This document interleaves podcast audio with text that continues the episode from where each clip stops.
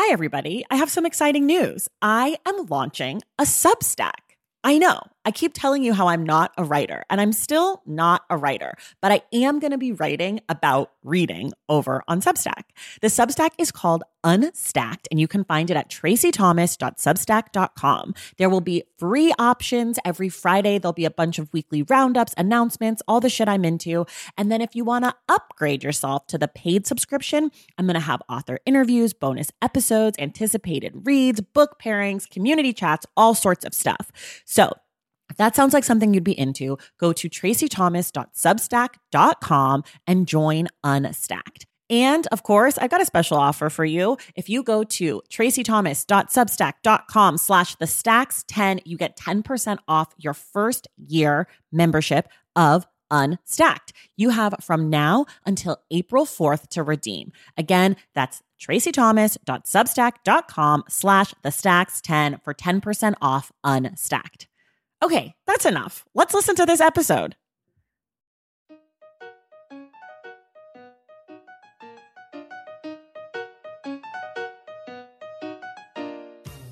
Welcome to The Stacks, a podcast about books and the people who read them. I'm your host, Tracy Thomas, and our guest today is Marc Lamont Hill, a man who wears many hats. Marc is the author of multiple books, including Nobody and We Still Here, which is out next month. Marc is also a professor at Temple University, the owner of Uncle Bobbie's Coffee and Books, an independent bookstore in Philadelphia, and now he's a podcast host. His podcast is called Coffee and Books, and let me just say it is perfect for fans of the stacks, as it's about books, reading, and he interviews a whole bunch of authors. Get to know Marc today and then join us on October 28th as we discuss the autobiography of Malcolm X for the Stacks Book Club. As a reminder, everything we discuss on today's show can be found in the link in the show notes. Every week, I like to take a moment to thank the Stacks Pack. Those are the people who show their support for this show by joining us over on Patreon. They help make the show possible and they earn perks for their generosity, like our virtual book club. If you want to show your love for the Stacks, please head over to patreon.com slash the Stacks. And this week, an extra special thank you to some of our newest members, Sachi Argabright, Diana Ing, Natalia Vargas, Emma Fisher, Nani, Viv, Heather O, Jamie Toporovich, Chelsea, and Rachel Taylor. Thank you all so much. All right, let's do it.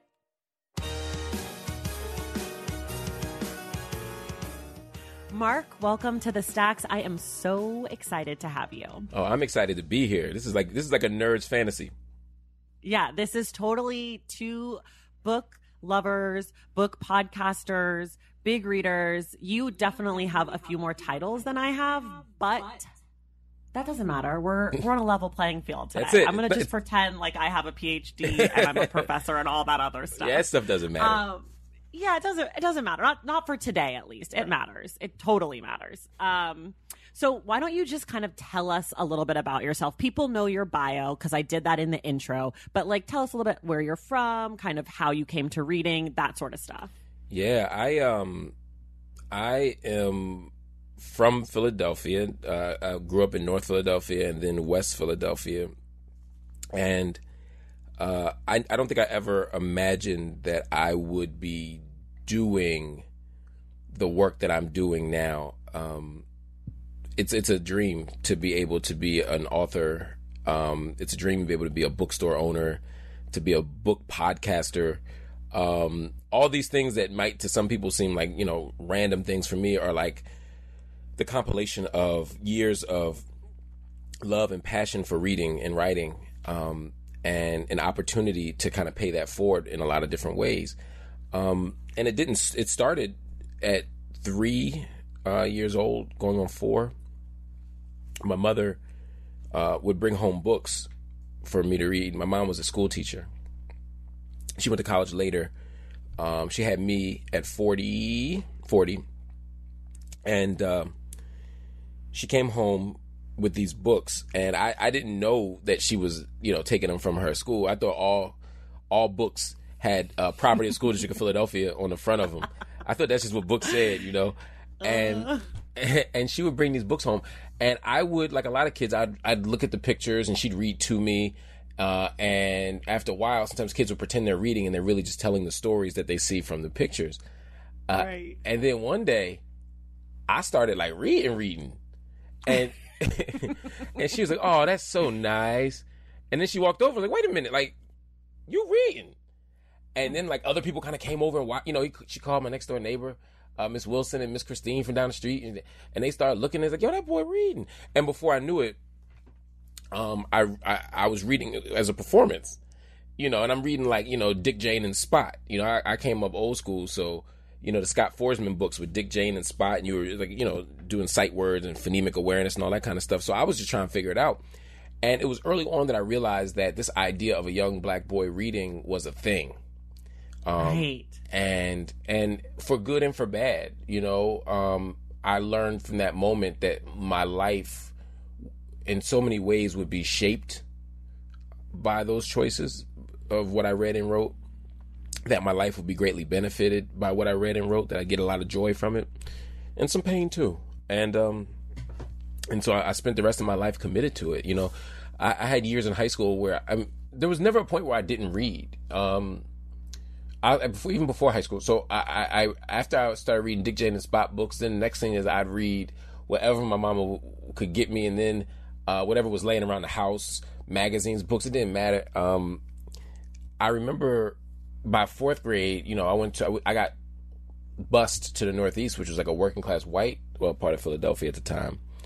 And I read whatever they had, and the school library was like my friend, you know, and I would read. I, mean, I would read like The Outsiders by S.E. Hinton, but then I turn around and read Judy Blume. You know, Sure. you know, I'm like this ten year old boy like reading like Are You There, God? It's Me, Margaret. You know, like some kids are like, you know, it's like I must, I must, I must increase my bust. Like I'm reading that, you know, at, as a ten year old boy, and and and learning a lot, right, about ideas of girlhood and womanhood. Uh, I was learning a lot about identity. Um, I was learning a lot about whiteness and white life, but I was also learning how reading was bound up in escape and pleasure and joy, even if it wasn't my story. Um, and then I, I read wrestling magazines. I, I was I was a wrestling nerd, so I, Okay.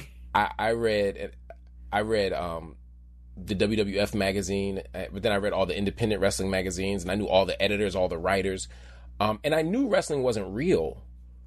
Um, but that was part of the joy for me because in, in pro wrestling, there's a thing called kayfabe, which is the kind of um, it, it, when you're in kayfabe, you're in character, right? It's it's when you you you act as if the stuff is real. Um, Right. and, and so it's a willful suspension of disbelief. Uh, and so I learned how to suspend disbelief as I read as another way of extracting joy and pleasure from the process.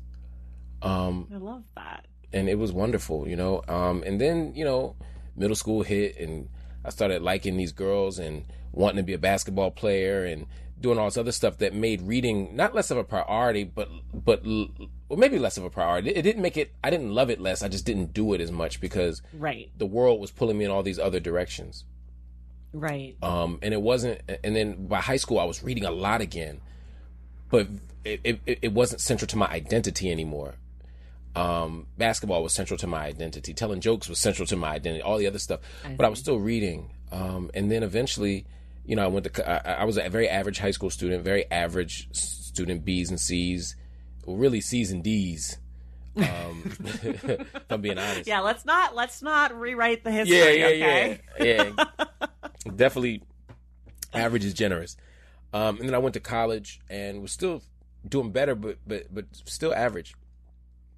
And then, toward the end of college, I, I fell in love again with reading um, through some courses I was taking, um, and I um, it was it was very very um, interesting right? I was like i'm gonna get through college and do whatever and figure this thing out. And then i took a class called the black woman um, taught by a woman renoir mcdonough uh, and it was a course on black feminism.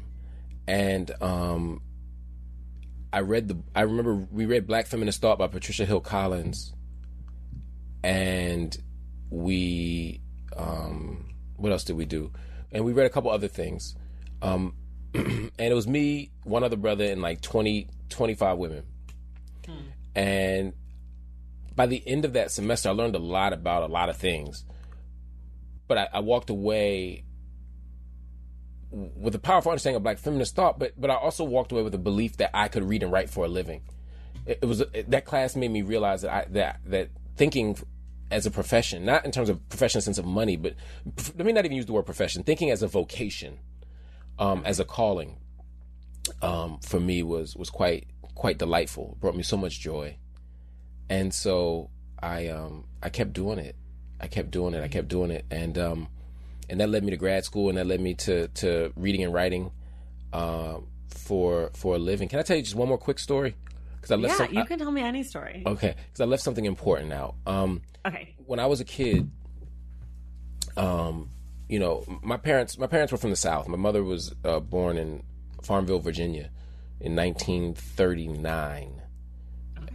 Um, black woman uh, in the South, or she was a reader. I took I got all my reading from her.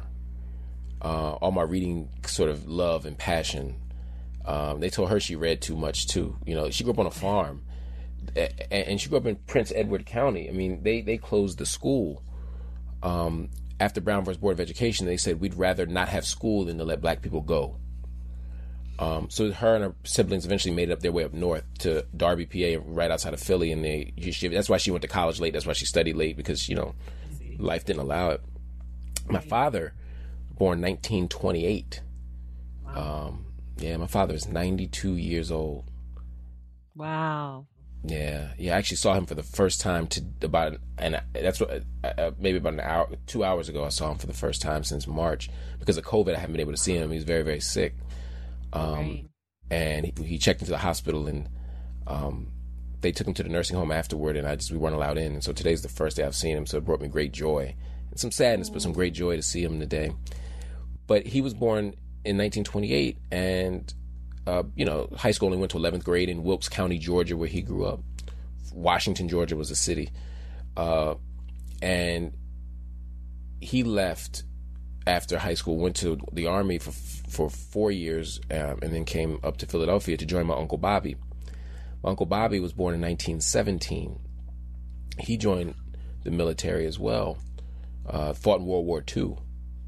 And after World War II, Uncle Bobby came up north. And like all black soldiers, there was no Marshall Plan for the, you know, like there was in Europe. There was no right. Marshall Plan for the black American soldier. There was no GI Bill for the Negro in any real way.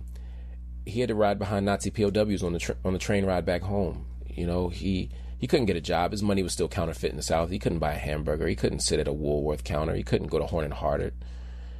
And so Uncle Bobby tried to figure out this thing without the benefit of all that education. Uncle Bobby read. Uncle Bobby got books. Uncle Bobby joined movements and churches and anything that would that would get him closer to his understanding of the world to try to make sense of the world around him. And so um, Uncle Bobby uh, oh, what a fascinating man. Um, he came up north uh, about a decade before my father, I believe. Certainly, some, maybe five to ten years before my father. And uh, so when my father got to the north, he, he lived with him. Uh, Uncle Bobby had a racial analysis of the world. Uncle Bobby had a critique. So when I'd go to Uncle Bobby and Aunt Bessie's house, uh, as I got older, you know, my father would still take us over there after he had his own house and his own family and such. Uncle Bobby would have a stack of Jet magazines, uh, which I keep still keep here. Uncle Bobby would have a stack of Jet magazines, a stack of Ebony. Uh, they, they, that same company, the Johnson Company, also made for a short run some Reader's Digest. Uh, it was a black version of Reader's Digest. Uh, he had Black Enterprise. He had all these amazing books, and he would bring them to me or he would set them on the table. He wouldn't bring them to me. I just go through them, and so I'm reading every week. I'm reading all this stuff, and then we'd be watching the baseball game. And Uncle Bobby was like, "Yeah, see the Philly. You could cheer for the Phillies. You could cheer for Mike Schmidt, but they just started having black players like, you know, ten years ago, twenty years ago. So they racist, you know. And so Uncle Bobby would have this critique of race, and and he'd have all these books. He gave me a copy of E. Franklin Frazier's Black Bourgeoisie, a first edition copy. Wow. Um, so so he he introduced me to books. So my mama is in the backdrop and then he in the in the front brings me this really really really fascinating really fascinating um body of work all made by black people right black authors black publishing houses black topics black pictures Black Beauties of the Week, Black Celebrations, Black Ads, all of it. And so, you know, part of what Uncle Bobby did was he introduced me to black, uh, the tradition of black letters. You know, mm. you know, and and and so throughout the years, even when I wasn't doing reading the way I should have been or want to be doing reading, I still, um, I still had these books in the back of my mind. And when I would go to the gallery, which is like the mall in, in, in Philly downtown, and we go to hang out and, and, and, and, and be teenagers, I'd still stop in the black bookstore. After basketball on Saturdays, I'd go to Hakim's bookstore on 52nd and uh, uh, 52nd Street in Philadelphia. And there was another one in Atlanta on, on, on uh, MLK Boulevard on, on, Morehouse campus by the great Daoud Hakim, uh, black black Muslim brother. Um, and in both cases, I would go to the store and I'd read and I'd be, I, there was that tradition again of black authors, the Haki Madhubutis, the Third World Press. I'd be reading Gwendolyn Brooks. I'd be reading Sonia Sanchez. I'd be reading Elijah Muhammad. I'd be reading these conspiracy books like Behold a Pale Horse. And, and, you know, I'd be, I'd be doing all this stuff. Uh, and it was rooted in Uncle Bobby's. And so part of what I did later on, um, was I, I, I opened Uncle Bobbie's bookstore in Philadelphia. And the reason why I opened Uncle Bobbie's Coffee and Books was, because um, I wanted to create a space of um, sorry of um, of opportunity and possibility uh, for the next generation of readers that that my father and and Uncle Bobby and my mom and everyone else allowed for me to have. It's just so special that you have this tradition of readers in your family because it's so rare to have.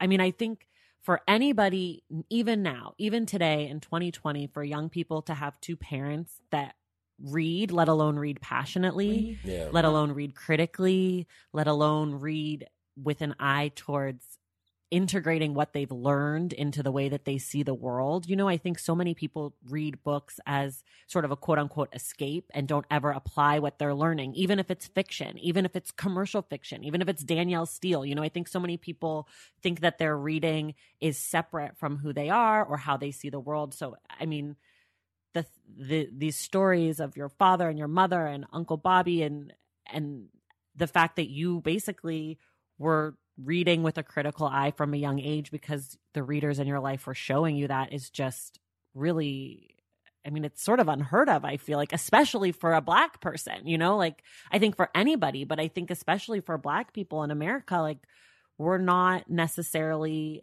um given the time and the space to to read, you know, it, it takes time to read. It takes, you know, if you're working two jobs, if you're trying to figure out where things are coming from or even you know if your community doesn't value reading yeah. the people around you don't value reading. And that's not just black people that's all people. But if you don't feel like you have the encouragement of the people around you to read you're not going to read because it, it's a major time commitment you know? So i think that that's just really special. And then i mean uncle bobbie's bookstore is or coffee and books is is you know I, I feel like when people talk about bookstores, especially in Philadelphia, on this podcast, I hear people mention Uncle Bobbie's all the time. So I personally can't wait till I can travel again and come to Philadelphia and go and see it. Cause I mean, in doing this podcast, I think um, Uncle Bobbie's opened in 2017. Yep. And then this show started in 2018. And pretty much from the beginning, people were being like Uncle Bobbie's, and I was like, "What is this place?" So, I mean, what a what a gift. But I do have a question about being a bookseller because I know people it's a lot of people who listen to this show to readers. I know it's like their dream to open a bookstore. So i'm curious what is one thing that you wish readers knew or understood better about being a bookseller? Mm, that's a that's a great question. Uh um Hmm. Readers, you said. Sure. Okay. I, can can I? So I have a couple answers. That's why. I'm, okay. You can also change the question. I'm no, no, very no, open to. I, I, I, I. I want to have fidelity to this question. I'm just. I mean, I think one people don't understand. Um, the biggest thing that happens in a bookstore, I think people don't understand. I, let me let me let me let me take a step back and then I'll answer the question. I think the biggest thing people in general don't get is how hard it is to sell a book. Yeah. Right. So when you open a bookstore, you have to have a lot of books on the shelf so that people want to come in. The it takes about it takes on average four seasons for the book to actually sell that's on the shelf. Wow. So when you start a bookstore, if you put just let's put a conservative number, let's say you put ten thousand books on the shelf, right? Okay. And and assuming that the average book gets a forty percent markdown, Okay. right? So uh, just just doing some rough number, if the average book is twenty dollars, and and I you know and I get to buy it for eight for this is why I have people around me for math purposes. I, I I get to buy it for twelve and sell it for twenty, Okay. right? I still have to buy 12, 12 spend twelve dollars times what did I say, ten thousand times ten thousand books. So Right. now I have to have one hundred twenty thousand dollars of product on the shelf, almost none of which is going to sell, just so that you can buy the book that will sell, which is usually the new book that comes out. Right. So so most of the stuff that's on there does not sell. Um, Hmm. Why is that important? Well, it's important for a few reasons. One, um, as a black bookseller, people say why not, or or as an independent bookseller, not just a black bookseller. People say, and this is something that I think readers or, or customers don't always think about is why can't you just sell it cheaper, right? Because Amazon will always beat us at that, right? I can't beat Right. Amazon at selling um, books at, at a cheap price. Amazon essentially wants to beat every bookstore in the world, even if it has to take a loss to do so. So that Right. book that I buy for twelve, right, and then sell for the, the actual price of twenty. Uh, and I don't even know if that's what we we usually don't even do with that make that much of a profit. Usually we buy it for twelve and sell it for sixteen. That's actually more accurate. Um, Amazon will buy it for twelve and sell it for twelve ten. And if you catch Amazon on the right day, they'll sell it for eleven ninety nine Right. because they don't care because they, they'd rather everybody buy the books from them and then if they wipe all of us off off the map then they can raise it up to whatever they want and so and they, they make their money doing all these other things Right. Right. i also pay people living wages and do other things so so part of it is the is the is the nuts and bolts like business part of it is that we just don't the margins aren't that high once we pay people and do all the other things and so we'd love to sell i'd love to sell the book for a dollar cheaper you know Right. I, but I, I can't and, that, and that sometimes that extra dollar you spend is an investment in community and in creating the kind of space where all this other awesome stuff happens. Right. And now, look, there are people who say, "Look, I want this book. I got ten dollars. I can't afford the twelve. I get it. I have no judgment about that. I'd rather people read than not read. Right. But that's another piece of it. The other part of that is you can't own a bookstore and not have at least ten people a day come in to, to sell to tell you tell you about their self published book that they want you to have. And I love self published books. I love self published authors. Now I, we try to create space for them to um to sell stuff. But again, I, there's so there's such limited real estate in a bookstore Of course.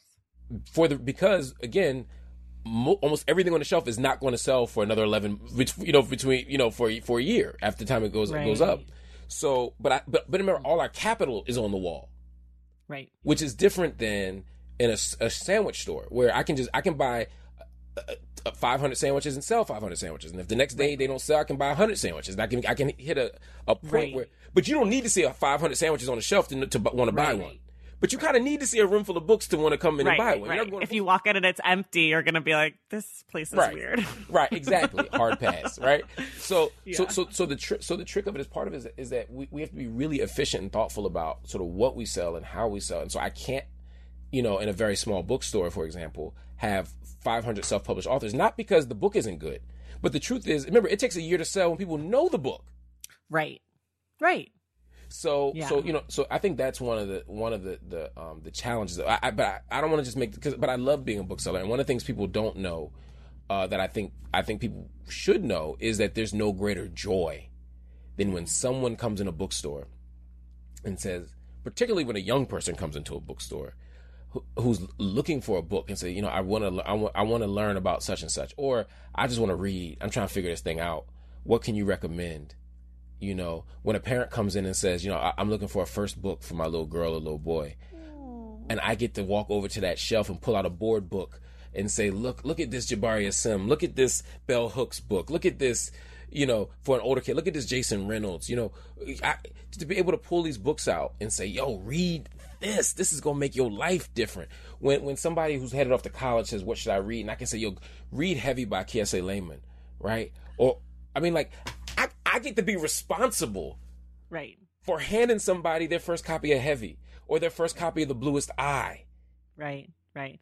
I I can relate to that as a podcaster. Like when people will you know DM me on Instagram and be like Tracy recommended this book and I read it and it was great. And I'm like, oh, okay, well, now I can retire because I've never been happier. And I feel like as a book lover, there's just not a better feeling than nailing a book recommendation. And especially, I mean, and that's just someone who recommends, but not as someone who's invested their time and their money and, you know, their family name in this bookstore. Like that has got to be, you know, 10 times greater.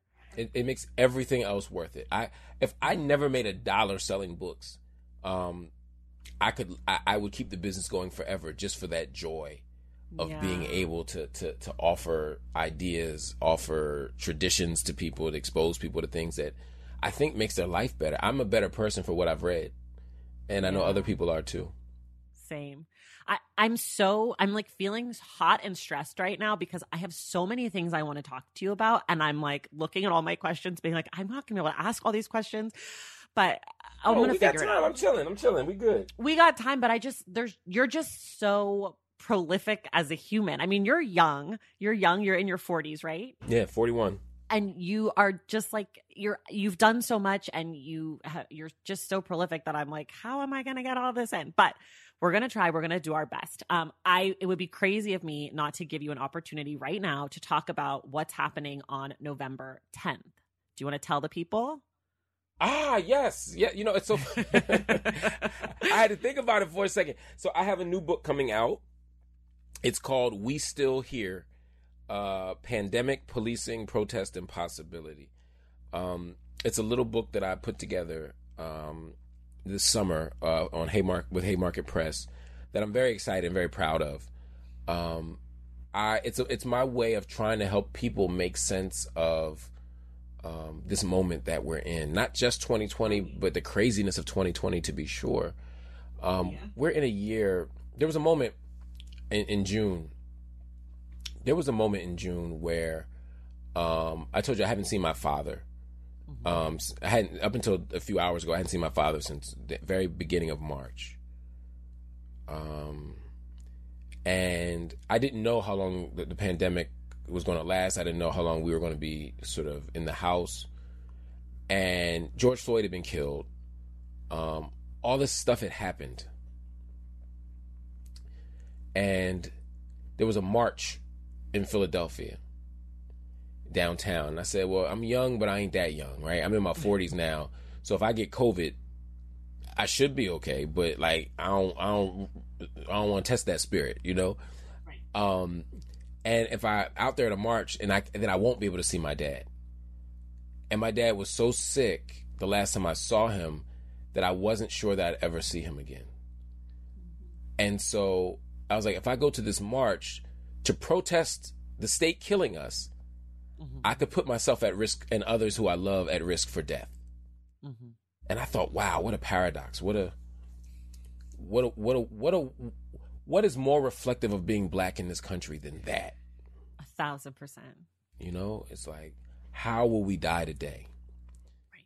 And and so I said, I got to think through this. Um, I had just finished another book, which will be coming out in February, called uh, oh. "Except for Palestine," and uh, I, didn't have the energy or the spirit to write a whole other book, and I didn't want to do a, a crash book, as they say, on COVID or on, on George Floyd because like you know the the, the story is still uh, unfolding, and I, I didn't I, I never I don't want to be a sort of opportunistic writer, but what I wanted to do was think through this thing, and so I sat down initially I sat down with some just for some conversations with my my dear friend Frank Barat, who's an activist uh, from France who's currently living in Belgium, and we had some conversations and we were just talking about COVID and what was going on. And then something said, you know, have another one with them. There was something generative about it. And before I knew it, we'd had a bunch of conversations and they, we had mm. recorded them. And so what I decided to do was make a short book of sort of co- of the conversations we had. It's mostly now conversations is, is, is probably even overstating it because he asked the question, but I'm giving very long answers, kind of like I'm doing in this interview, very long answers um, to the question. Um, and then afterward, that's like the round one. And then after we did that, of course, I went back and rewrote some of the answers and made them more like essays. Um, but the base of it are these conversations I had on this moment. Um, and, and they, and they run the gamut. You know, we talk, I talk about, um, I talk about how we got here, for example, right? The first chapter is called pre existing conditions. And what I'm trying to make the case for is that COVID is an unexpected sort of illness or pandemic that hit all of us. But there's a very particular way that the economic and social conditions for this were created long before 2020. And so for me, right. the pre-existing conditions I'm talking about aren't just, you know, whether you have diabetes or not. I'm talking about right. white supremacy. I'm talking about capitalism. Um, there's a chapter called Corona Capitalism, which looks at the kind of um, how we got here and what it means to have an arrange an economic arrangement where you know the richest people in the world have gained 200 billion dollars in the first quarter of this of this pandemic while the rest of us are suffering right right you know what does it mean you know when we talk about social distancing you know um, we talk about that as if it's just a choice right Right. Um, but it's not, right? I mean, if you live in a housing project, you can't social distance. If I got to work the front line at, at, the, at the register at the big box retailer to survive, or I'm working for Amazon or Tyson Foods, I can't social right. distance. If I'm in prison, I can't social distance. Right. Right. And so, so thinking about sort of the economic conditions that, that make these things, but, but, but the problem is just real quick is, is, is that we want people to believe that COVID is simply a, a, a, personal choice. That's what neoliberalism does, right? That's what mar- free market solutions do. They make everybody feel like th- their success or, or, their failure is up to them. So me being sick from COVID is about me having distance, me wearing gloves, me wearing a mask, me, you know, when the truth is there's a set of economic conditions that got me here. Um, and so trying to get through that, I'm thinking about the disposability of people in prison and the disposability of people in nursing homes. Um, right. Think about people in New York that have to, make masks and hand sanitizer in prison, but can't get any for themselves while they're making it. You know, and then I, and then I, and then I just wanted to pivot before you know just to wrap it up. I just wanted to pivot to, um, because I hate people that do these hard book sales. You know, I don't want to do that. But like, no. I just I, you know I I want to think about the the, this, the moment in terms of, uh, what it means for George Floyd to get killed in front of us. Yeah. yeah. What it means for, for Breonna Taylor to be killed on her own couch or in her own house right. or unarmed or any of the factors, right? Right, um, right of course. You know, I, I wanted to think about what the spectacle of death is. We didn't just see George Floyd get killed, we watched it for eight minutes and 46 seconds. Right.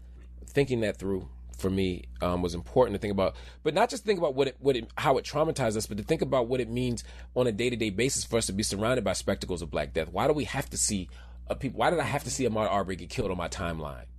Right, right. I mean, this is something that I feel like I think about a lot and has been on my mind a lot. Is this idea of like, do you remember? I'm sure you do when um when there was all the like ISIS beheadings that were videotaped and you couldn't see them like if they went up on YouTube, they were taken down instantly. You know, like you know, they got out. People did see them, but they were monitored and they were watched and they those people who were murdered were protected. Their death was protected. Yep. And I've been thinking a lot about it because we're we don't get that protection. We don't. You know, I mean, it's even more, it's even become even worse. It's like, it's not just that we don't get that protection, it's that our deaths have become a form of entertainment. And of course, that's nothing new. Of course, lynching, I mean, if you know the history of lynching, you know that that was, I mean, they were selling body parts and postcards and all of that. So I, I this isn't new, but just thinking about it in, cause a lot of people will say, well, we need to see the videos because we need to understand it's happening. And when I say a lot of people, I, I really mean a lot of white people. Yes. Um,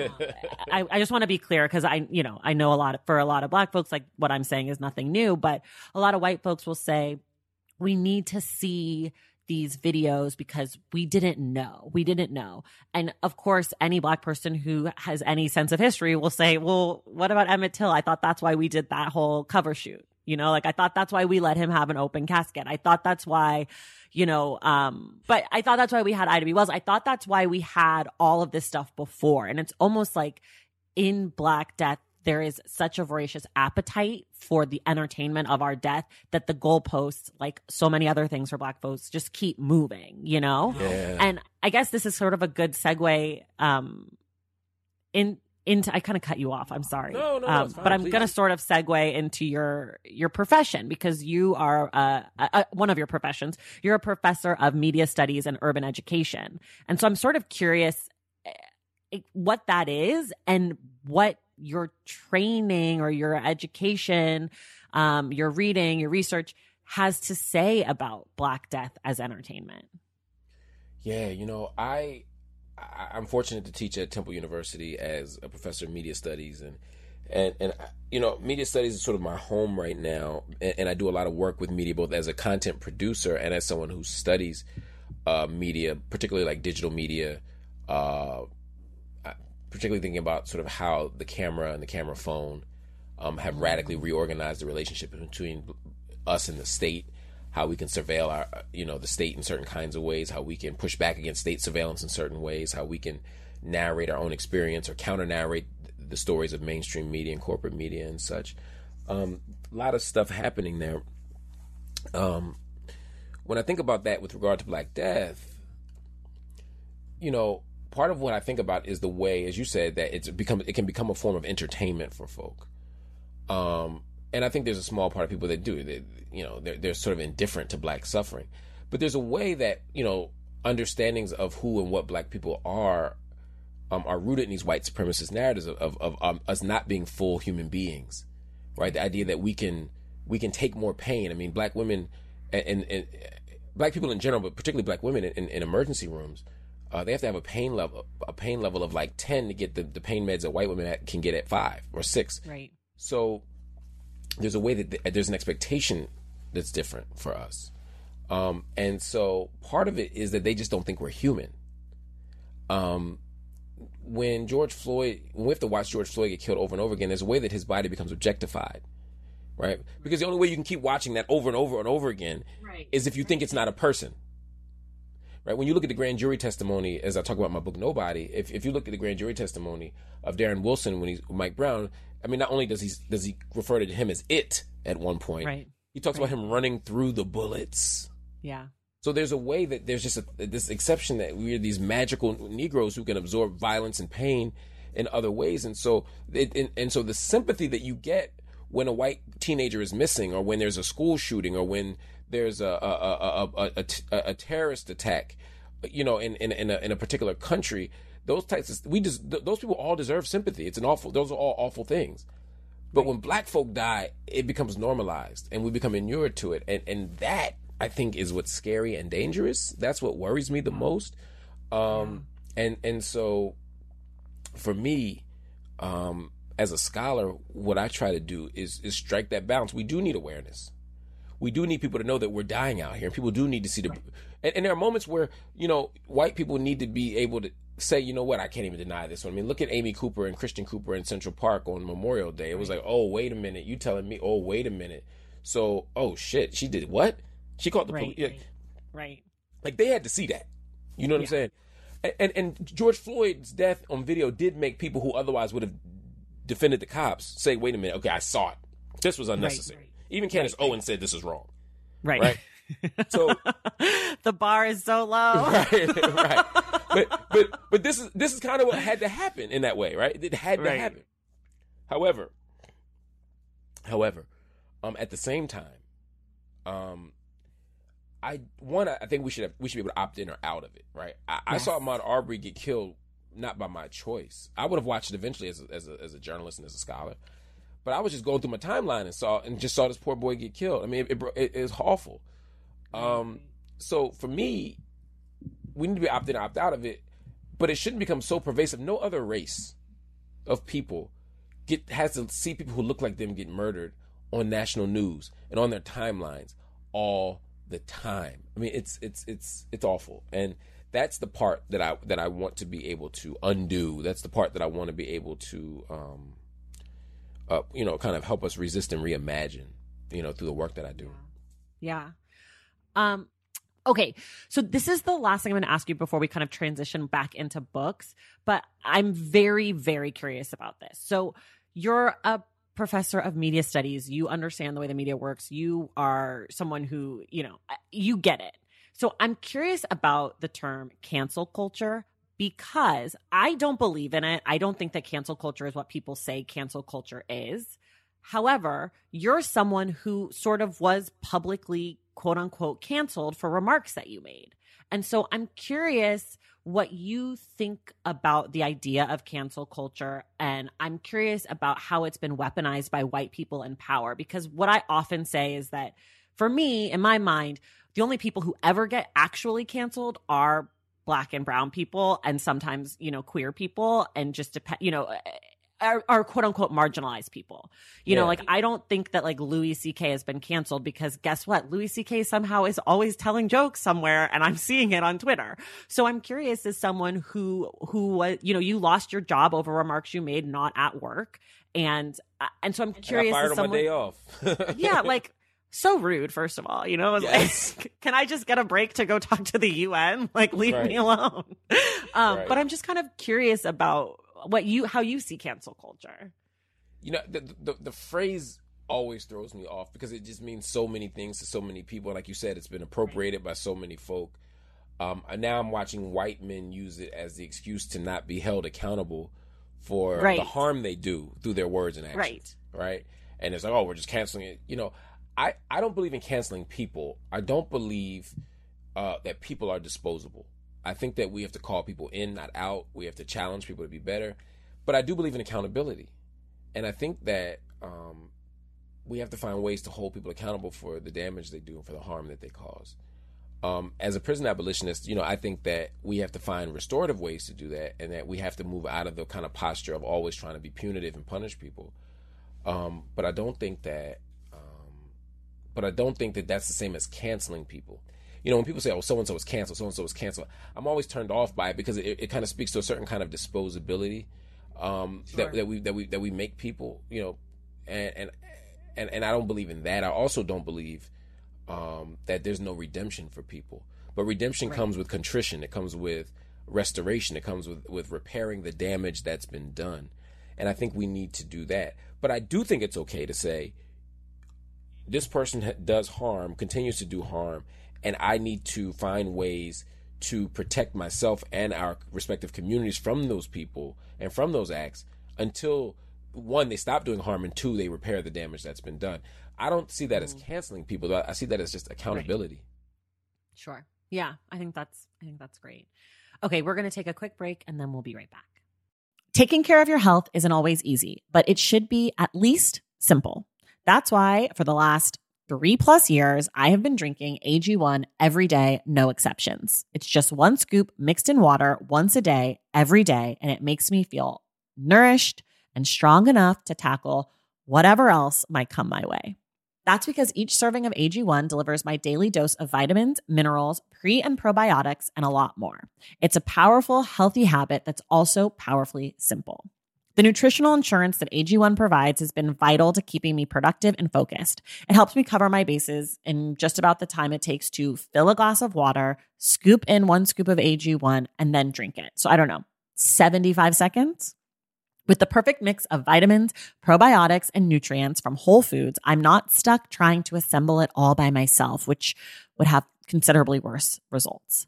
AG1 saves me all the time and hassle, and it has made such a difference in my overall mood and especially my gut health, among many other things. But don't take my word for it. Go ahead and try AG1. Let me know what you think. Whether you notice you're needing more nutrient support than you're used to, or you just need an edge for a tough workout, AG1 can be the ticket. If there's one product I had to recommend to elevate your health, it's AG1, and that's why I've partnered with them for so long. If you want to take ownership of your health, start with AG1. Try AG1 and get a free one year supply of vitamin D3, K2, and five free AG1 travel packs with your first purchase exclusively at drinkag1.com slash the stacks. That's drinkag1.com slash the stacks. Check it out. Across America, BP supports more than 275,000 jobs to keep energy flowing. Jobs like building grid-scale solar energy in Ohio and producing gas with fewer operational emissions in Texas.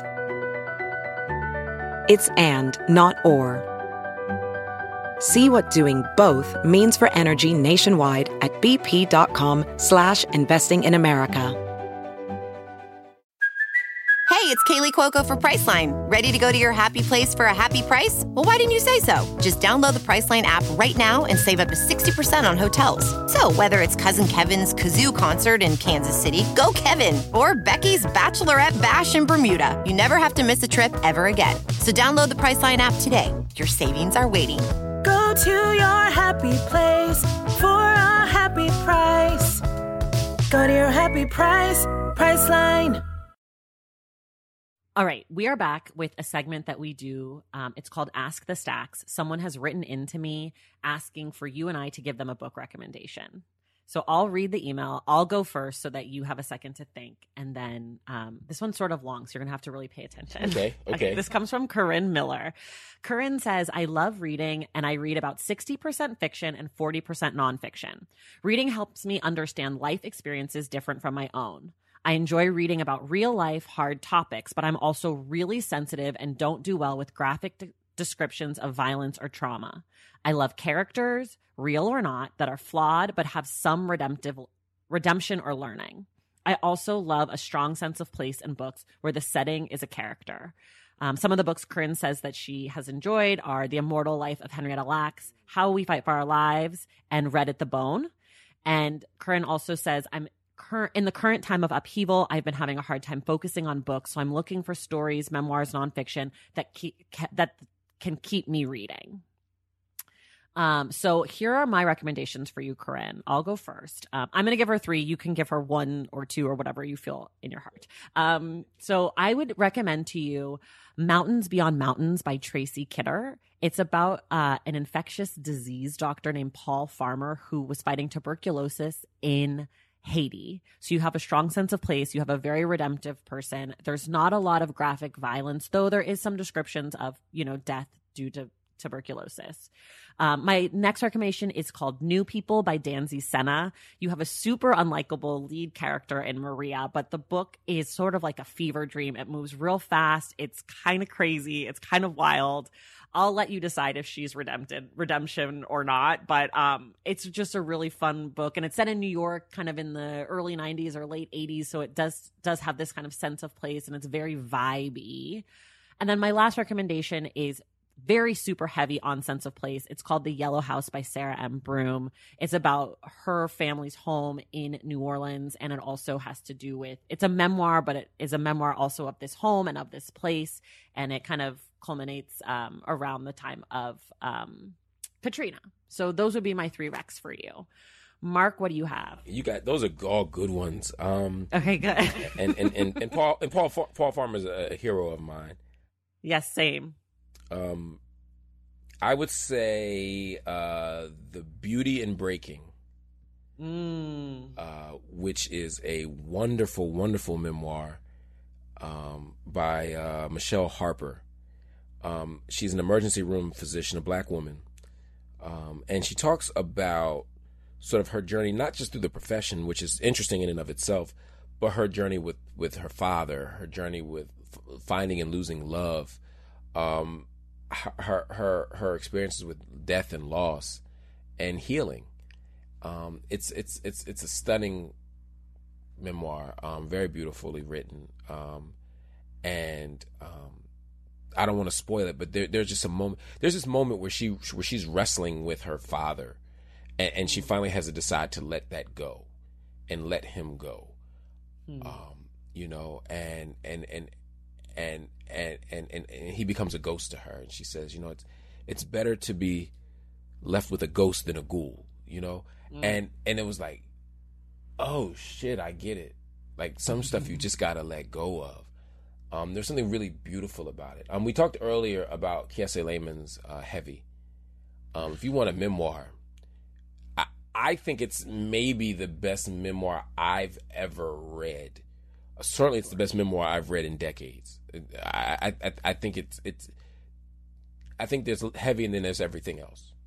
Mm-hmm. Um, for me, um, so so that would be my second one. Um, I, I I I can't even describe. And you you guys have done an episode on heavy, right? Kiese was on the podcast. Right. So we he was on doing. Imani's book. That's what it was. He yes, was we doing, did. Imani's book. Yeah, doing breathe. So but Kiese is just all, all anything Kiese, as I've, all of my listeners know, is just the greatest. I mean, he's just a, such a talent and It such a no generous better. human. his Facebook posts. He his Facebook posts are better written than any book I've ever read. It's like anything he writes, I just be like, oh my god. I'm like, It's annoying. It's It's, annoying. It's like, okay, we get it. You're so good at writing. We get it. Like, Yes. stop. It's hurting me how good you are. No, it's it's it's yeah. I mean, I'm, it makes me want to. You know, like in Love Jones, when she's like reading Sanchez, makes me want to burn my notebook. That's how I feel when he yes, yes. when, when, when he writes. Um, I'm gonna as a third book. Uh, I'm gonna go with something off the path for for for for her maybe. Uh, it's called The Runaways, uh, by Fatima Bhutto. Okay. It's a novel, um, and it's it's it's it's a fascinating novel set in a in uh, in Afghanistan. But it, it it's a it, it it looks at three people from three very different backgrounds who end up in. Uh, they both they all end up joining a um, what do you call it? A uh, they all get radicalized, and, Okay. and end up joining uh, this radicalized uh, re- re- uh, religious movement but it's a story about love and again about love it's about loss it's about family it's about violence. Um but it's it, but, the, but what, what's fascinating about it for me is it's it's it's we often look at people who end up in places we did not expect them to be. Or we look at people who end up in undesirable places but we never think about the backstory that gets them there right? Like you can see someone who's Right. incarcerated and you're like yeah i don't know how that could happen. Like how, I, that wouldn't be me. Or yo they just joined al-qaeda. How does how does how does a, a white kid from the suburbs end up joining al-qaeda? And it's like you about to find out right? And, and when you look at the story it doesn't make you approve of their choice but it makes you understand that the human condition is so complicated and messy that it can land you somewhere that you never imagined you would be um, and, and, and, and, and I find, and it's just damn good writing. Fatima Bhutto is one of, one of the great writers uh, of this generation. So um, I think it'll be fun and it'll it'll it'll it'll throw it'll throw you in a, in a new place. Ugh, I love that. Okay, Corinne, if you read any of these books, let us know. People at home, if you want a book recommendation, email asking the stacks at gmail.com. Okay, here we go. We always start here. Two books you love, one book you hate. Like hate hate. That's up to you. But yeah, if you've got one that you hate, hate, please tell us about Okay. it. No, because sometimes you sometimes like it'll be a book that like you can't read because it makes you cry so much because it you know what I mean. But you mean like actually dis- Some people use that as a cop out. They're like, I don't hate any books. And then they just say a book that they love. And it's, I'm not really asking that weird interview question, like, tell me about your weakness. No, I actually want to know what's, like, okay, what's a book fair. you don't like. That's fair. Okay. Okay. I appreciate the transparency. Um, so a book, two books that I love. Um, hmm. I mean, I love so many books. Uh, and I don't want to keep saying the same books over and over. I'm gonna look on my shelf and see here. Uh, it's not. It's not on the shelf. Right. Uh, when engulfed in flames Okay. when engulfed in flames uh, by david sedaris Okay. david sedaris for me is uh, it's called when you are engulfed in flames excuse me when you are engulfed in flames by david sedaris is one of my favorites. Uh, i think he's such a um, i think he's such a brilliant writer. Effortlessly hilarious. You know what i mean? I mean there just there are very few people who can who can consistently make me laugh with the printed he he's that kind of good it's it's it's like when Jay-Z raps where it's like I it's so accessible that you almost think you could do it Right. And then you're like, I'm a, I'm nothing compared to this human. right. And then there's a part of you like oh wait I can't do this at all. And and, and so that combination for me is, is, is super super kind of super kind of neat. Samantha Irby's like that too. Just people who yes. just are are hilarious and brilliant or, or, or and what have you and, and do something special. Um yeah i'm going to go with that book. I'm also going to go with it's, yeah, remembered rapture. Um Re- remembered rapture remembered rapture um is by bell hooks uh it's called the subtitle is the writer at work um and it's a collection of essays and, and thoughts bell hooks offers about the practice of writing, the process of writing. It's part memoirs, a lot of Bell Hooks stuff is. It's part cultural criticism. Um, but I walked away understanding writing better understanding the idea of the writer better. It made me think really deeply about what it meant to write mem- memoir, um, the dangers of it, um, the beauty of it. Uh, Right. It opened me up to a whole thing. I mean, yeah, I, I'm going to just say those two. Um, and and again, there are probably five million other books I could say. Just Of course. Of course. Uh, a book that I hate, um, The Bell Curve Okay. uh the bell curve and and, and the reason uh and, and and you know there was a time where the bell curve was the hottest book in the world i mean it was absolutely i mean i'm talking about like because the, the thing about the bell curve as a book uh was that it it allowed for um decades of scientific racism um, decades of political arguments about black people being inferior, um, decades of, of of white supremacist logic that dominated the world to be almost codified and, and, and legitimized through a book. So Charles Murray, uh, who was at Harvard at the time, Charles Murray and um, Richard Herrnstein wrote a book uh, called The Bell Curve in 1994. And the, the book came out in 1994, and you know, it suddenly allowed people to say, well, it says right here in a book that black people might be genetically inferior and that welfare might be this and so. And so I think why I hate the book is not just because the argument for me is is inaccurate or unpersuasive, and it's both of those things. It's it, I think it's bad science, um, but it's a reminder of the way that putting something in a book can uh, can radically reshape public opinion, public thought, um, or reinforce existing thought. Right. It's like when you see something in a meme that it has to be true, right? Because it's in a meme. Look, it's in a meme. I saw a graphic that said it, so it must be true. Um, and so you know, it's like that, or like the Willie Lynch letter. You know, there are these ways that like something being in print make, gives it an air of legitimacy, and this legitimized um, from elite Ivy League professors, no doubt. You know, no less, rather. Um, some really dangerous thinking, and so I absolutely hate the bell curve. Okay. I'll take it. What about the last really truly great book you read? Whew. Great. Yeah. Ooh, that's a that's a that's a standard right there. Um, I read five books a week. Um, so I'm gonna go look through my. If you don't, I'm gonna cheat a little bit and look at. See, It's okay. I, I'm gonna look through my Kindle and see what the last great book. I read a lot of good books, but what's the last great one? I'm looking. I'm looking. I'm looking. I'm looking. I'm looking. Nah, that wasn't great. Um, some good ones in here. Um, ooh, that's close, but no. Ooh, that's. I'm not just doing this. I'm really like on a. Great is a lot for me. Okay. Great. That's is- okay. We want a lot. I want to know like your standard, you know? What's a book that you're like, this shit was great? Like, yo. okay, that that that is the standard, and that voice. That's the voice that I invoke when I when I actually feel that way. Uh, I'm going to say that the last great book, great book that I read was um, ooh, it's so close. Um, I'm going to say it was Begin Again. I'm going to say it was Eddie Glaude's Begin Again. Okay. Okay. I'm listening to that right now on audiobook. I, I enjoyed that book a great deal. Um, I think it's a great book. Um, And he was your first guest on your podcast that we haven't even talked about, but I had a lot oh, of questions right, about that, there's too. I, I feel like I'm supposed to be talking about your podcast, but there's just so much. But he was your first guest. Coffee and Books is the name of the podcast. I'm going to try to weave it in some more throughout this interview, so don't worry. But I'm just in case I don't, I'm Coffee having and so Books, much y'all. fun. I don't even care.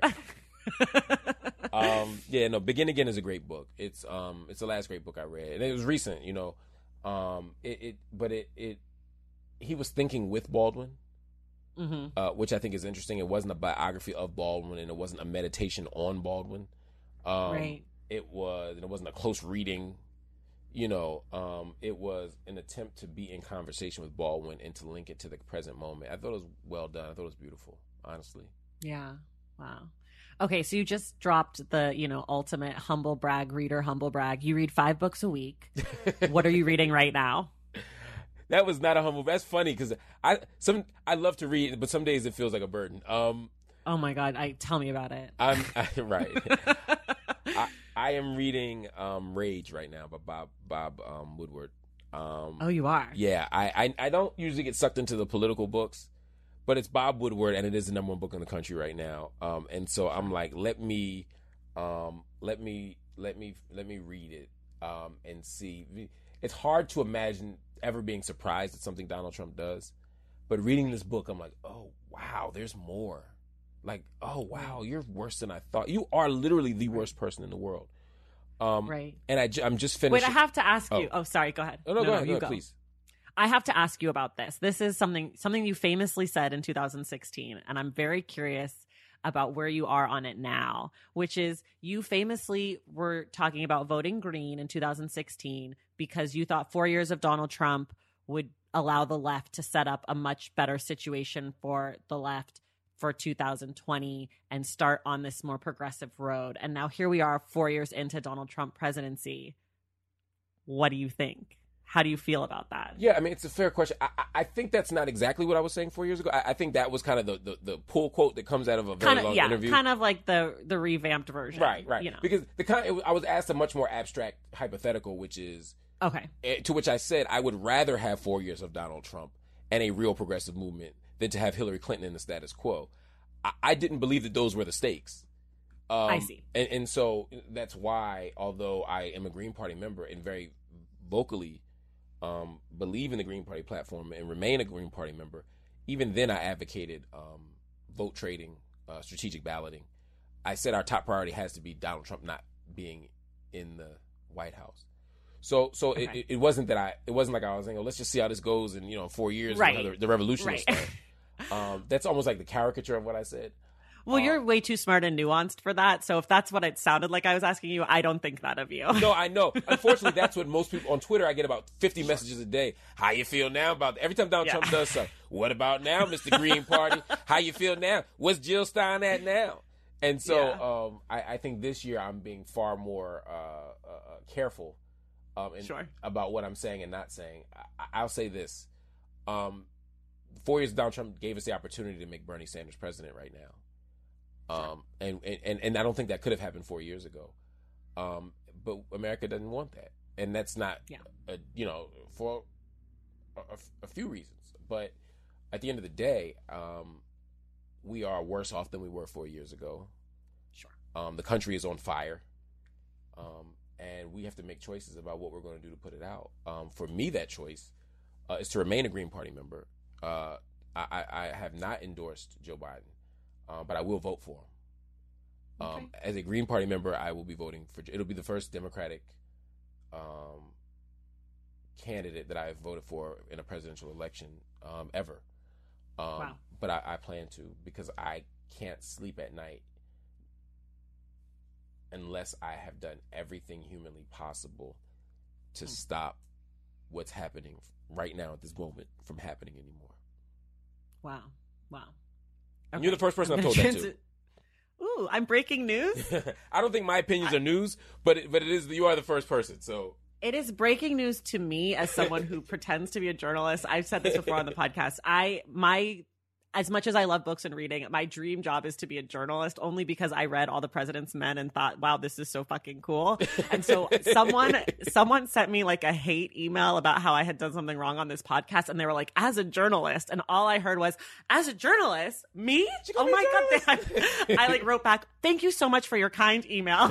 Like, and the woman was like, You're an idiot and I hate your guts. And I'm like, Thank you for calling me a journalist. So, Right. as someone who is a journalist, I'm very excited to have broken news. So, just allow me to have this moment, please. enjoy. Um, wait, we'll go back to your book. So, you told me you're reading Rage. Are you reading anything else? Or just are you a one book pony, as I like to call it? no, no, no. So I, I, I, so I have, I have, I can only read one in a particular, of a particular sort. So I, like, if I'm Okay. reading Rage, I can read like a social science book or a history book. Um, at the same time, I can read a book of theory. At the same time, I can read a novel. At the same time, Okay. and and then I bounce back depending on the day and the mood. Um, so, for example, this week I I started Rage. I I'm almost done. I have a I've I have like another chapter in uh this new uh, J, JFK biography, which came either. I don't know if it came out this week or if it comes out next week, but um, it's like 800 pages. So Yo. uh, it's a, but it's a wonderful, Um, I, I believe it came out this week. Um, it, it, it's called JFK, um, Coming of Age in the American Century. And it looks at JFK's life from 1917, the year he's born, until 1956. So Eisenhower's still president. And then the next volume of it, which will come out in a couple years, will be from 56 to 63, those last uh, seven years. Right. So, so it's a lot of interesting backstory of who, how he became the person that he became, and it's a, it's a wonderful book. Um, so I read that at the same time, and then I finished reading this week uh, and had a wonderful conversation actually uh, with Jessica Marie Johnson, uh, who wrote an amazing book called Wicked Flesh: Black Women, uh, Intimacy, and um, and Freedom in the Atlantic World. Black Women, Intimacy, and Freedom in the Atlantic World. And it's it's it's she, it's a it's a she's a, she's a historian, and she looks at New Orleans and she looks at New, and it's sort of a history of New Orleans, but but but looking at the role that black freed women played there. Um, and she goes across archives in three continents. She's reading the French. She's I mean it's it's it's it's a scholarly masterpiece. And so like reading that and the JFK book along with, um, you know, the kind of stuff I have to read for work, and of course Rage, uh, the, the Trump Right. book, is, is is it's been quite fun. It's been quite fun. Do you read a lot of new stuff because you're a bookseller and so you want to know what's coming out, or do you can you find a balance between sort of the newer stuff and then older things that have been on your list or that you've always wanted to get to? I try to strike a balance. Um, I try to read. So, so because I run a bookstore and a podcast, um, there's a really good chance on, on, on that every week I have to be interviewing somebody about a book that just came out or recently came out. Right. So that, Right. that that automatically puts me in a certain kind of lane in terms of what I'm going to be reading. But I'm also always working on a book. Sure. And so, um, because I'm working on a book all the time, I'm also drilling down into like the the, the kind of um, minutia and the kind of super detailed analyses and the theoretical stuff. And I, I, to give you a, per, I'll give you an example. I, I'm I'm working on a new, new book. It'll, it, it'll it won't be it'll be probably two years before I turn this manuscript in.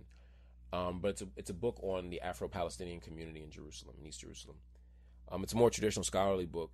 But to do this, I had to I've had to read every single book there is on Jerusalem, and then I have to read Right. All every book there is on race in the Middle East, and then I have to read every book there is on sort of African migration patterns from West Africa to to Mecca back to Jerusalem, etc.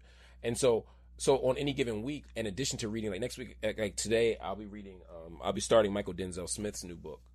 Um, and I'm very excited about Mychal's um his his, his new book, uh, Stakes is High.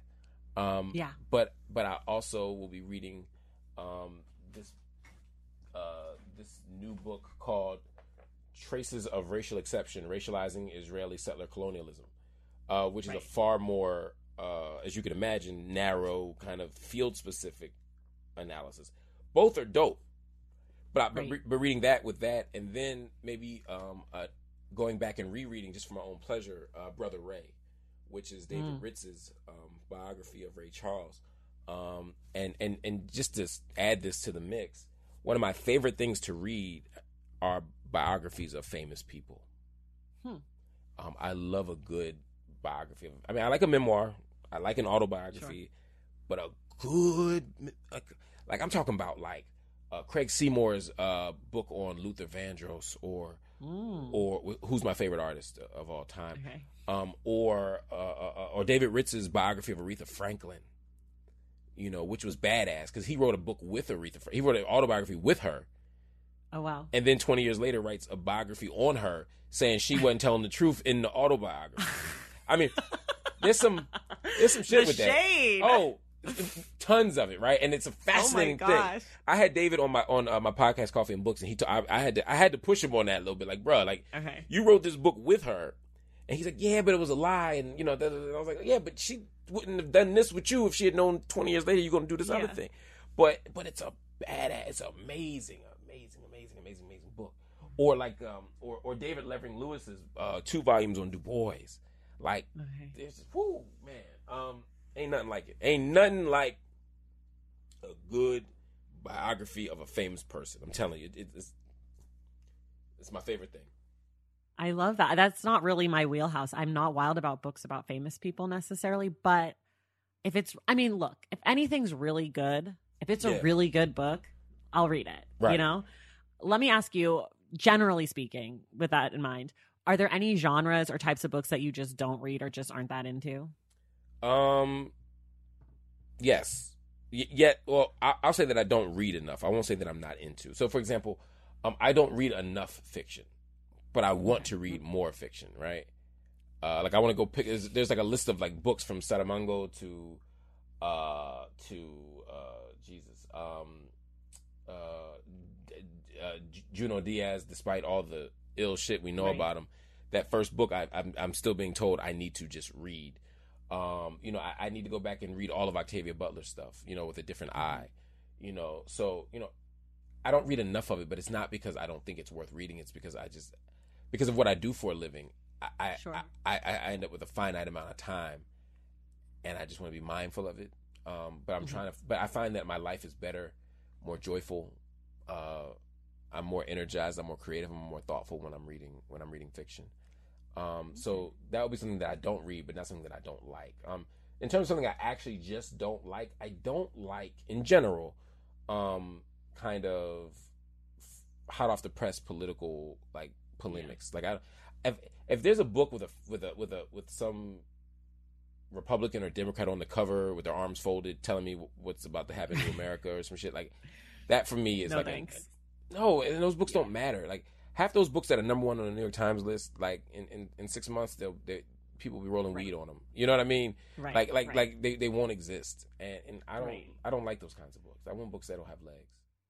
Yeah, I'm with you on that for sure. This, I mean, I think I have to ask this because there are people at home sitting there being like, okay, so he's a professor, he owns a bookstore, he does these book events, he's a writer, he does this. How do you find the time and what is your ideal reading setup? Where are you? Do you have snacks or beverages? Like when you're reading, what does that look like? It's a good question. Um, over the over time, my reading is happening more and more on my phone because I'm so busy. So Okay. So for example, um, on my Kindle, and that's right off the iPhone. I don't do anything any fancy Kindle stuff. Just right off the iPhone. Um, I may have any. I think I have maybe five hundred to a thousand books right now, and so um, that allows me to pick up the books that I that I that I have always wanted to read. I tend to back up books that I have to read. So, for example, because I still believe in brick and mortar bookstores and like all of that stuff. course. you know, it's kind of Right. it's good for business. So if I like if I buy the JFK book, I have a physical copy and I have a digital copy. And what that allows me to do is when I'm traveling, I don't have to carry all those books. But it also means whenever I have dead time, you know, when you have dead time, you start scroll, people start flipping on Instagram or Twitter. That's when I'm on Kindle. So for me, like if- I'm in New York and I'm in an Uber or if I'm on the subway, and I do both. uh, Pre-COVID, I was it was mostly subway. Like that 20 minute ride, that's 20 minutes of good reading I can get in. Yeah. Um, in the bathroom, reading. Um, airplanes, I get a ton of reading in. Uh, my the ide- best reading. Would you say? The best reading on an Oh, airplane. uh, absolutely, absolutely. Uh, but my in terms of my normal setup or my most ideal setup, when I wake up in the morning, I like to wake up and go straight to a book. Mm. Um, I the, the goal is to read for a couple hours, write for a couple hours. Um, you know, I like I love when I can do it in a warm climate. So like if, if it's if it's spring in Philly or New York, I can sit out on my patio or my porch, depending on where I am, and just read and enjoy uh, and enjoy a book. I don't need I don't read well with music. Um, I'm already have a little bit of ADD, so like I my best reading is when there's nothing but silence in me in the book. Um, maybe a glass of water or something, but honestly, no food, nothing else, just me in the book. Um, and when I'm traveling, um, it's me, the book in a restaurant, or me, the book in the bar. When I'm traveling, whether and if it's abroad, oh my god, like when I, when, when I was doing my research in Jerusalem, I mean, it, every day I'd, I'd I'd go and and sit in like this um this garden area with a nice glass of lemonade and Mm. in the book, and I could read for hours like that. Ugh, sounds so great. I miss travel. I just miss outside. yeah, outside too. Okay, I'm I'm really running out of time, so I'm going to do something that I've never done before, which is I'm going to ask you a question that you ask other people, which is your favorite game from your podcast. Buy it, Oh no! borrow it, or burn it. This is hurtful. Wow. I mean, we were doing so well. I did my research. I see how you play this little game with your little guests. It's mean, it's spiteful, and I'm turning it on you, Marc. Okay. So for those of you who don't listen to Coffee and Books, at the end of every episode, Marc forces his kind and generous, loving author guests to talk shit in a way that is really deeply hurtful. And what he does is he gets them to talk about books that they love and all the stuff that they love so much, leading up to this question of, I'm going to tell you three books. You have to buy one, borrow one, and burn one. So, Marc, here we go. Buy it, burn it, borrow it. Kiese Laymon's Heavy, the autobiography of Malcolm X, and we'll do Eddie Glaude's Begin Again. Oh, that was that was very kind of you. That last one. Mm-hmm. 'Cause I, Ed- I was trying. I was trying to decide between. I, there was another one. I don't know. I was trying to decide. Eddie, Eddie, because Eddie can't get mad at me for burning that one in compared to the other two. So I'm gonna tell you right now, I'm I, I- I'm going to burn Begin Again. I love you, Eddie. I made love it the too book. easy. I made it too easy. You did. See, Oh. I've done that before to guests too. You get soft at the end because you feel so guilty. Now, if you had thrown Baldwin in there, I would have flipped this table over. See, you, you gave me an out, but I it's got you, fine. it's It's too late. So I'll burn. I'll burn Begin Again, um, simply because I, I, you know, um, I buy the autobiography of Malcolm X, and it's not even close. Um, as a as a piece of literature, I actually think that Heavy is a better book. It is. Um, and I don't think it's close, but the autobiography of Malcolm X is the most important book um in my life. Um I'm gonna pause you there because we're gonna spend the next like hour talking about it. yeah. So for people who are listening at home, you got a whole hour of us talking Fair- about the autobiography of Malcolm X. So we're just gonna leave it at the most important Okay, book. I'll say, so I'll. I'll- let me say it like this, and if you edit it, you can do it that way too. So Okay. for me, the, I buy the autobiography of Malcolm X because it, eh, you know, it's just the most important book in my life. It's just it, there's there's nothing like it for me. It changed my life. I borrow, um, I borrow heavy because it means so much to me. And I'm, I might get a couple overdue notices, but I'm a borrow heavy. and then I love Eddie so much, and I hate to have to burn a book that I think is such a wonderful book and really should be on the National Book Award list this year. But I'm gonna burn Begin Again only because it's compared to two books that I think are are two of the best books of the century. okay, next time I'm gonna. I hate this you. game. Yeah, now you're not gonna play it anymore. Oh, I would no, I'm gonna Uh, play it even harder. I'm that person. I'm the person that had a shitty childhood and makes their kids' life even worse. oh my god, I love it. Okay, and then last, last, last question. We always end here. If you could require, I stole it from the New York Times. If you could require one book for the current president of the United States to read, what would it be? Trump?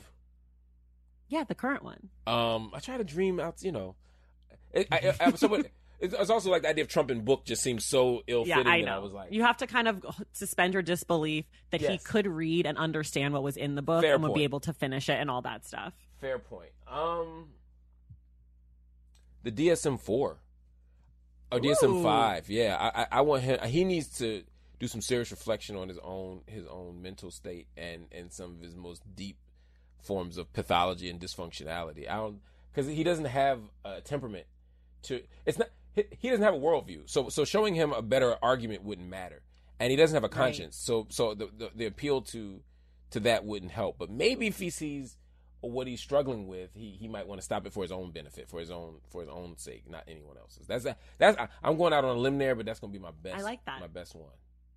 I like that so much. Okay, we're going to end here now. Marc will be back the last Wednesday of the month. We're going to discuss the autobiography of Malcolm X. You can hear why it's the most important book of Marc's lifetime. Um, that's our book club pick. But for now, we're going to say goodbye to Marc. Um, I will link to all of his social media. I will link to all of his books and things in the show notes. Um, everything we talked about, of course, will be in the show notes. So for now, um, Marc, thank you so much for being here. Thank you for having me. This is a pleasure. This is my, one of my most favorite interviews ever. Seriously. Ah, yes, I love it. I'm a journalist. And everybody else, we will see you in the stacks.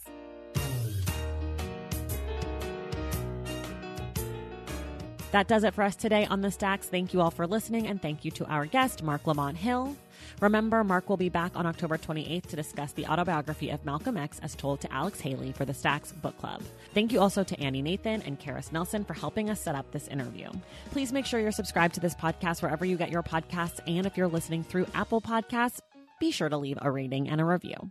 For more from the Stacks, follow us on social media at the Stacks Pod on Instagram, at the Stacks Pod underscore on Twitter, and check out the website, thestackspodcast.com. Today's episode was edited and produced by Will Sterling. Our graphic designer is Robin McCrate, and our theme music is from Tagirijus.